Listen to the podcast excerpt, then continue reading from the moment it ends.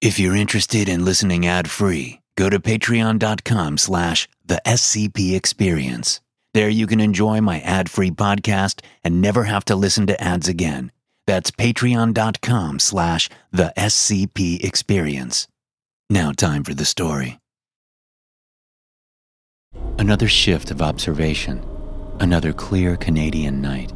I have to time my exhale while looking through the eyepiece so I don't fog it up with my breath. I can barely see it in the telescope, the Virgo cluster, or what's left of it.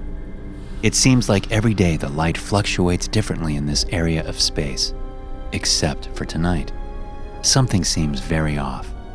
Dr. Spencer, can you look at this for a moment? I call across the desk of the observatory.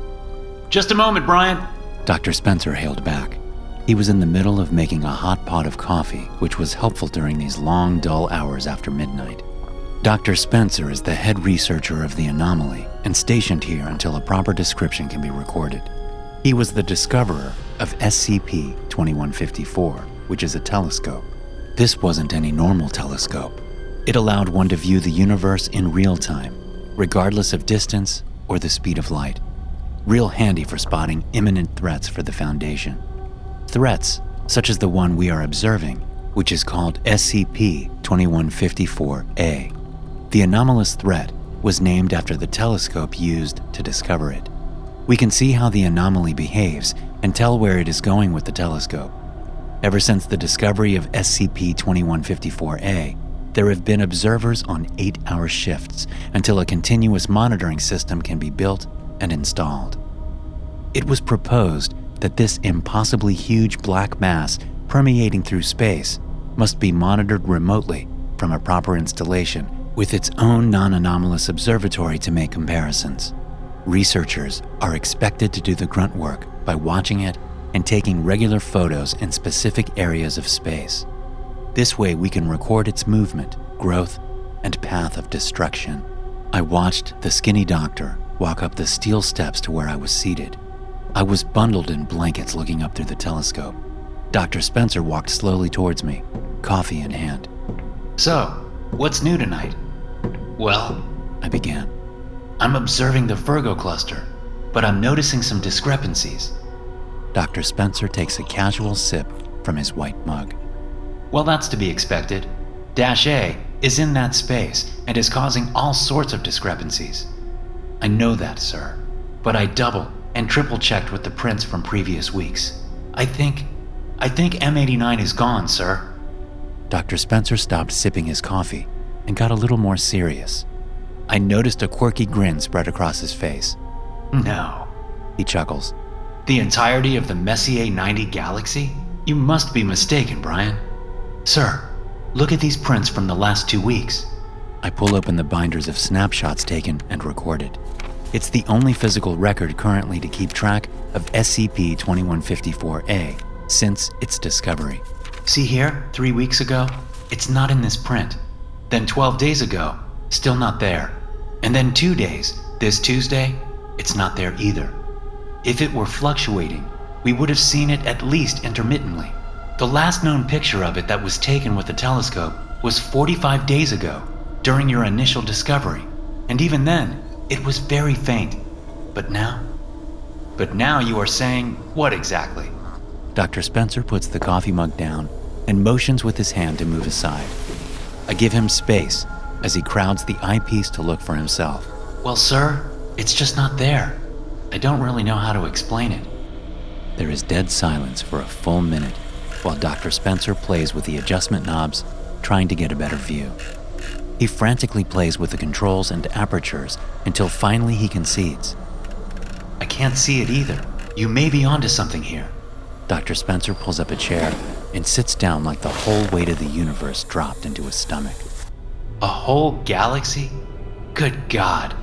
There's at least 2,500 globular clusters in M89. So many stars. Billions.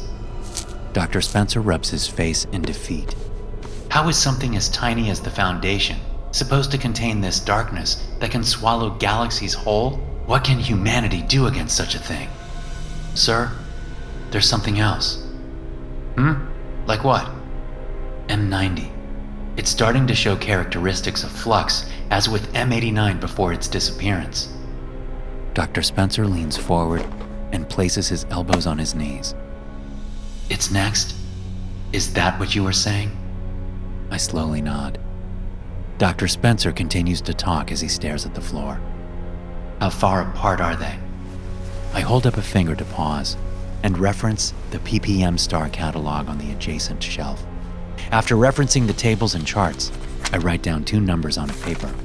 There's a little calculation involved, but I have my trusty scientific calculator on hand. I make sure the answer is correct before reading it off.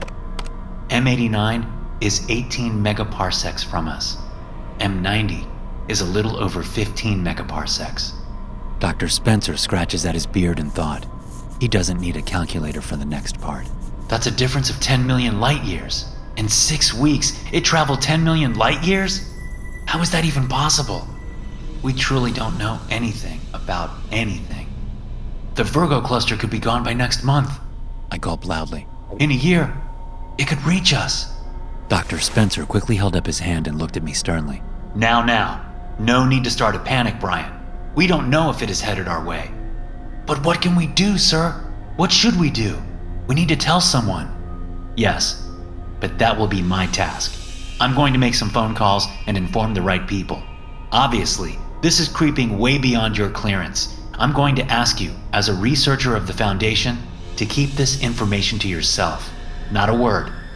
I nod, scared out of my wits at both the Foundation and the mysterious galaxy swallowing darkness above our heads. Go home, Brian. I'll call the other researchers and tell them not to come in. Dr. Spencer speaks solemnly. Just go and sleep this off. I'll tell you what happens next. There was nothing to say. I get up off my chair and start to head down the steps towards the exit. I look over my shoulder and I can see Dr. Spencer's silhouette cast with the incandescent desk lamp. His shadow projected across the inside of the dome as he held his head in his hands. He was always a troubled man, but I've never seen him like that. It was a long drive back to the trailers where the team was staying. I arrived at the mobile facility that had its own laboratory and living quarters for researchers. As I parked, I noticed the light was on through the window of my unit. I didn't remember leaving it on when I left. As I stepped out of the vehicle, I felt the cold prick of an amnestic syringe in my shoulder as two agents rushed me. A gag was thrown over my mouth as I screamed. I struggled against them, but my strength faded. Suddenly, my vision narrowed, and I fell subconsciously into a blackness as my memories melted away. I had a dream. I dreamt I was floating in space, in a nebulous cloud of vibrant orange and green and red and pink. There are stars, and I am one of billions, one of trillions. I shine just as bright as a main sequence star. My heat and radiance reach far as I feel others around me. We sing the hymns of creation together. We paint together. We weave a tapestry 90 billion light years long. Then I hear something a low hum, something black barreling towards us. Songs turn to screams, woven creations torn. I see my distant friends and home consumed. A darkness is taking them, converting them. Stars snuffed out like birthday candles in an instant, their radiance and warmth gone. I can feel an overwhelming presence, but it feels like nothing is there, as if this rolling darkness has both mass and yet is completely lacking any substance. Something terrible that is strong enough to punch a hole into this universe, fast enough to spread through the empty spaces between galaxies before it can even be seen. There is also a mind here. It thinks and sees as we do, as a predator does. It has no eyes, but I can distinctly feel that it is looking right at me. All its hunger and malice and thought are bent towards me. It has no mouth, yet sings.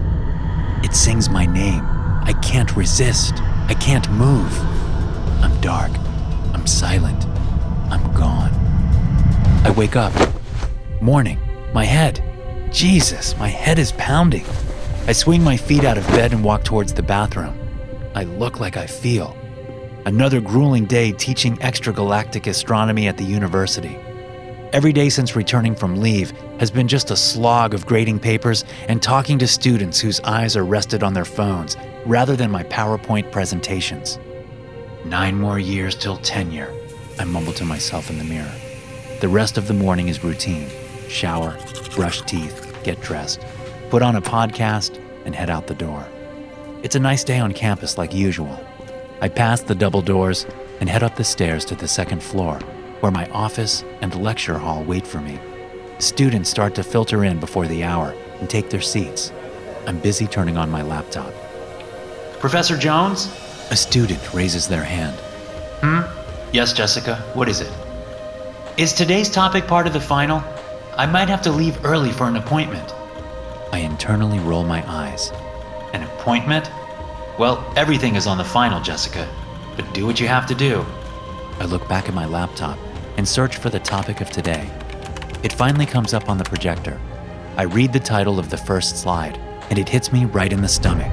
But we already went over the Virgo cluster. I ignore my students whining and try to focus. When did we cover this? Is she right? That strange feeling of dread increases as I start thumbing through the slides. I start to blank out at the photos. The galaxies in this presentation, or rather, the spaces between them. Something else is in these pictures that only I can see in the black pixels. Something that seems so far away, and yet just around the corner, nestled in the emptiness, waiting. A darkness, and it's looking right at me. My erased memories come flooding back to me. Are you okay, Professor? SCP 2154 is an optical telescope situated in an observatory somewhere in Canada. Closer examination of its components reveals their manufacturing technology is consistent with those used in analogous projects during the 1940s. Using SCP 2154, it appears to be possible to observe celestial bodies in a state coinciding with the time of observation. This eliminates the limit factor of the speed of light, which in ordinary circumstances leads to a substantial delay in receiving the visual information from remote parts of space. At the moment, the data received from SCP 2154 is undergoing active examination and is being compared to modern scientific models.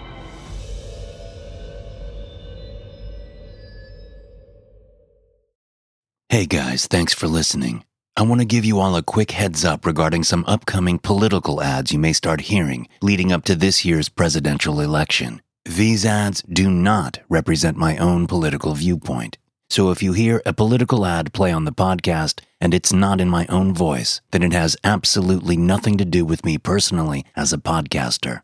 Thank you again for being a dedicated listener of mine, and I can't wait to have another amazing year with you guys. I'll see you in the next episode.